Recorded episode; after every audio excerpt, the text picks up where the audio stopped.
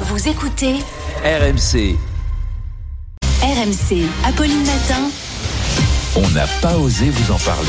Oui, mais voilà, Charles le fait quand même. Et vous nous dites, Charles, qu'il faudrait arrêter de respirer tous en, ap- tous en apnée, oui, pour sauver la planète. Parce que pour la première fois, des chercheurs ont mesuré à quel point notre respiration contribue au réchauffement climatique. Tout cela autour de Oh, ce plateau. ça Vous êtes en train de polluer rien qu'en Ça expirant. suffit, on peut plus Oh, Étude avoir de menée vaches, par on peut plus des- avoir de chats, de chiens, Étude d'enfants. menée par des physiciens de l'atmosphère au Centre britannique d'écologie qui ont démontré que la respiration humaine rejetait, en plus du CO2, des gaz à effet de serre, hein, le méthane, le protoxyde d'azote.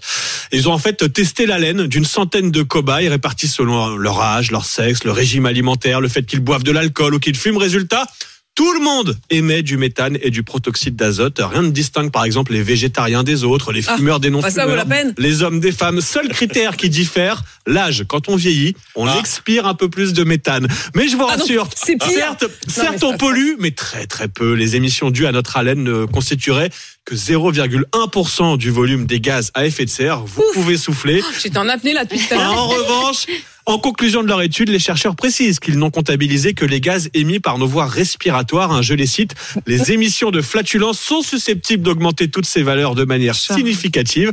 Vous pouvez compter sur moi pour guetter avec attention la prochaine étude. Non. Si on fait du sport, on émet plus de CO2 alors. Un peu plus. Ah bah donc, non, pas Charles. Ah mais Manu, c'est pas vous grave. voyez Manu cherche tous les prétextes pour ne pas prendre de Bah, bonnes non. résolutions.